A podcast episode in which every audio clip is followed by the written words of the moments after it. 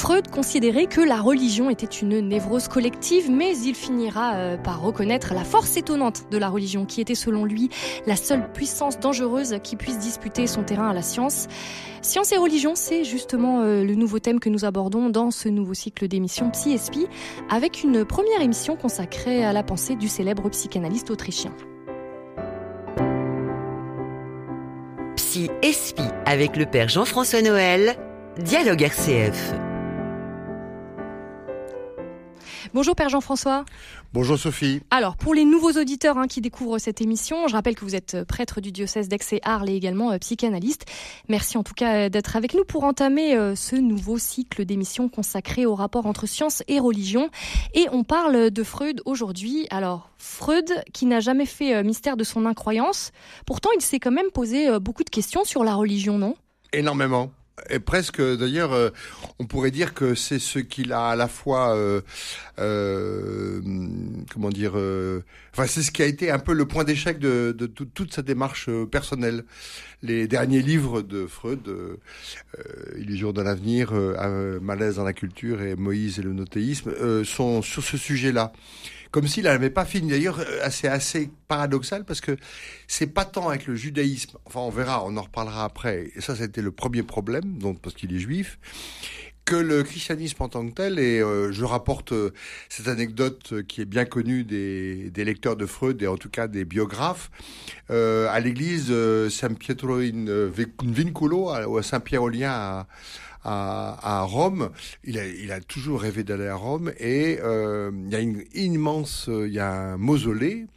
Euh, dédié à Jules II, qui a été fait, qui a été sculpté par Michel-Ange, dans lequel il y a, dans le, sur lequel il n'est pas terminé d'ailleurs, et sur lequel il y a une, une magnifique statue de Moïse en colère qui euh, sort avec les tables de la loi, enfin, euh, qui brandit et qui signifie. Eh bien, Freud raconte qu'il est tombé, il s'est évanoui devant cette statue à Saint-Pierre-aux-Liens à Rome. Donc euh, bah, ceux qui vont à Rome euh, pouvaient aller faire euh, non pas un pèlerinage à Freud, mais aller voir en tout cas cette, ce tombeau de Jules II.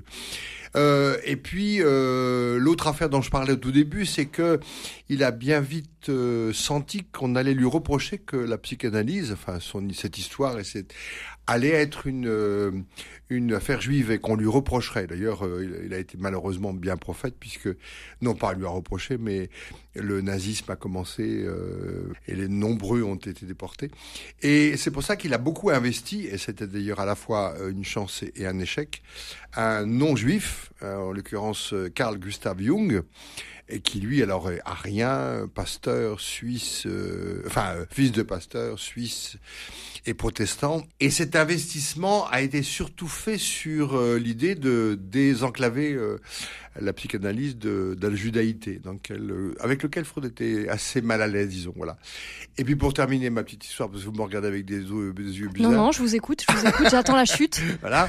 en fait, oui, j'avais raison. En fait, c'est sur le plan religieux que Freud et Jung se sont séparés. Est-ce que c'est pas un croyant qui s'ignorait finalement, Freud? Ah mais complètement. Je veux dire après, il faut s'entendre sur le mot croyant, euh, parce que euh, le mot croyant, c'est, enfin, dire on est tout le monde est croyant, j'allais dire, mais mais en tout cas, c'est quelqu'un que la question, bien qu'il en dise le contraire, la question religieuse euh, l'inquiète parce qu'elle elle résiste elle résiste. Euh, mais on va en reparler. Je pense qu'on mm. parlera des deux des deux textes fondamentaux de la fin de sa vie, 27 et 29, donc Illusion d'un avenir et euh, Avenir d'une illusion, pardon, et, et Malaise dans la culture, euh, sont, sont, sont une recherche inaboutie de que faire de cette, euh, de la chose religieuse qui résiste euh, dans le psychisme humain.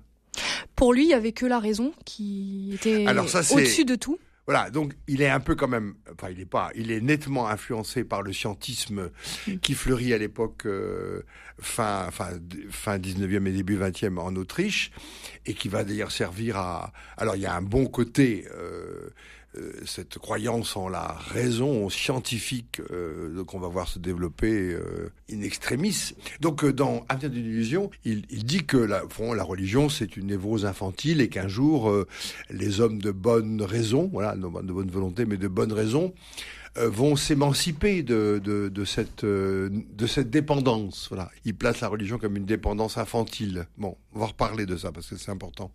Et que donc, il suffira que voilà qu'un peu de maturité permet, euh, va permettre à l'homme de choisir la raison. Et puis, 29, 1929, c'est plusieurs choses.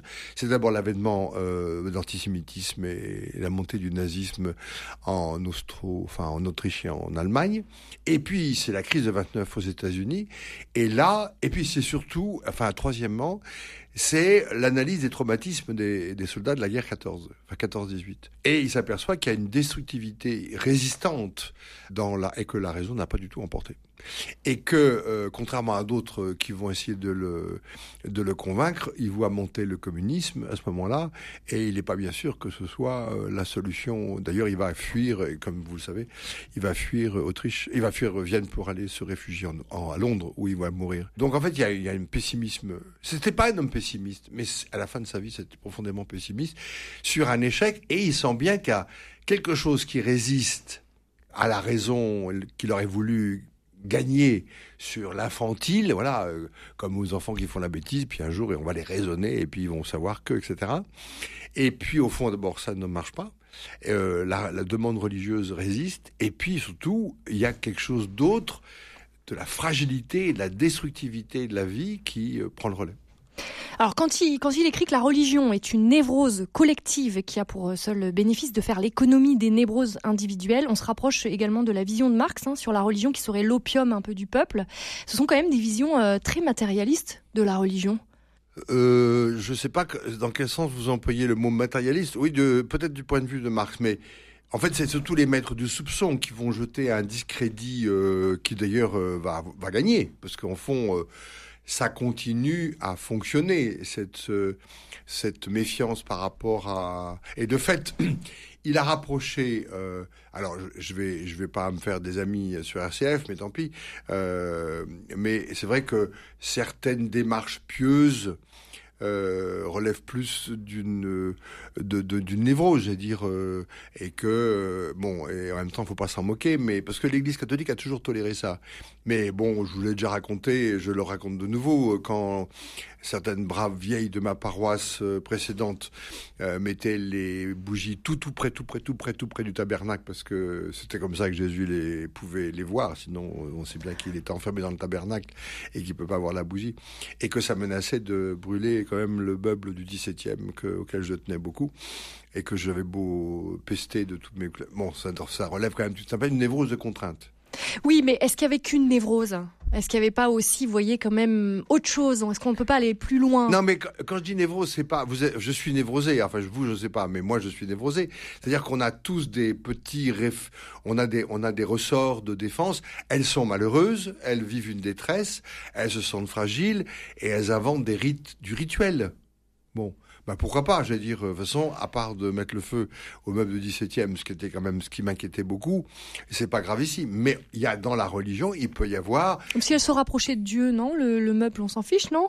Enfin, je sais pas, hein, je dis ça. Euh, D'accord. Je joue un petit peu l'avocat été... du diable. je crois que, euh, par exemple. Euh, c'était c'était obsessionnel si vous voulez mmh, c'était la bougie et par exemple il y avait il y avait il y avait deux deux vieilles pour le dire carrément qui venaient en plein milieu de la de la messe et qui suivaient pas la messe et qui pendant toute la messe disaient mais t'as pas mis l'argent Mireille Alors, au début, on riait, après, on riait plus, quoi. Parce. Elle avait qu'à suivre l'église et, mmh. et, se rapprocher de Jésus. Je suis sûr que, donc, c'est plutôt du côté de la névrose. Mais c'est pas grave. Alors justement, quand, quand, vous êtes devenu euh, psychanalyste, est-ce que ça vous a pas un peu questionné quand même sur votre vocation de prêtre? Parce que c'est quand même assez dur de dire que la religion, j'imagine pour un prêtre, c'est peut-être dur d'entendre qu'une que la religion est une névrose collective. Bah, C'est-à-dire que moi, assez euh, rapidement, l'idée que l'idée que euh, on, va, on va un peu vite dans le déroulement, mais tant pis. L'idée que j'ai besoin que Dieu me protège dans cette fragilité de la vie et que j'ai projeté sur Dieu l'envie d'une protection, parce qu'au fond c'est ça le reproche on va en parler, parce que c'est très important, euh, me paraît pas invalider l'existence de Dieu. Pourquoi? Quand j'étais petit, euh, j'ai investi sur mes parents un certain nombre de choses dont j'avais besoin parce que j'étais un, bébé. J'ai projeté sur eux qu'ils étaient euh, ma protection, ma force, et que j'avais absolument besoin d'eux. en grandissant, je me suis aperçu que ce que ce dont je les avais habillés n'était pas exactement mes parents. Bon, est-ce que pour autant ça invalide l'existence de mes parents? Non, mes parents ont vraiment existé. Que je les ai habillés de vêtements dont j'avais besoin, mais qui ne leur correspond pas complètement, euh, n'invalide pas l'existence des parents. Bon, donc ce que je mets sur Dieu qui n'est pas vraiment Dieu, n'invalide pas l'existence de Dieu. Enfin, moi, c'est une de mes convictions euh, depuis mon analyse, c'est-à-dire euh, que je me sois trompé sur ce que Dieu pouvait m'apporter, n'invalide pas qu'il n'existe pas.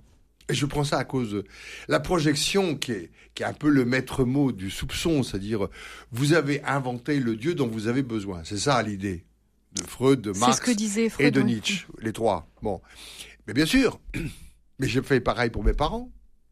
J'ai fait pareil pour euh, euh, ma fiancée, d'ailleurs, je ne suis pas resté. Je veux dire, euh, on peut pas faire autrement que de projeter sur l'autre des choses, des éléments, des forces, des puissances. un jour, il va falloir aller plus loin. D'accord, ok. Mais, mais, mais la projection n'invalide pas. Enfin, je vous savez, c'est comme ces éléments oxydés qu'on plonge dans un bain pour qu'ils soient revêtus d'acier ou je sais pas quoi, les cuillères, les machins. Le support existe quand même. Je le support est là. Justement, par rapport à, Freud, cette, ce questionnement qu'il avait euh, du religieux, vous pensez pas qu'à la fin de sa vie, il s'est peut-être dit qu'il il était passé à côté de quelque chose, peut-être d'une autre dimension de l'homme? Alors ça, euh, ça c'est toujours la. non mais vu toutes, les, vu toutes les questions qu'il avait quand même, c'était quelque chose qu'il travaillait énormément. On aurait pu se dire, bon bah c'était une névrose et il passe à autre chose, non? Non, bah non, il n'est pas passé à autre chose puisqu'il a écrit un deuxième, comme je vous l'ai dit, un deuxième, un deuxième livre qui s'appelle Unbehagen, c'est-à-dire malaise dans la culture, en essayant de voir que le recours, c'était pas la raison, mais la culture, on en parlera. Et puis après, un troisième sur Moïse, pour essayer d'intégrer, et il tombait dans les pommes à Saint-Pierre-Olien. Alors, je, je me répète, euh, il n'en a pas fini. Après, le mystère de l'âme de Freud euh, concerne son rapport entre Dieu et lui. Donc vous constaterez que je suis pas une spécialiste de Freud, donc c'est pour ça que je vous demande de répéter. Oui, eh ben, voilà. c'est bien, c'est bien. Merci beaucoup. Merci, je vous en prie. Père Jean-François Noël. Alors je rappelle que vous êtes prêtre euh, du diocèse d'Aix-et-Arles et psychanalyste. Vous pouvez retrouver cette émission en réécoute sur rcf.fr ainsi que sur toutes les plateformes de podcast. La semaine prochaine, euh, nous vous proposons euh, de voir en quoi les relations entre science et religion sont conflictuelles. On explore tout ça mercredi à 11h.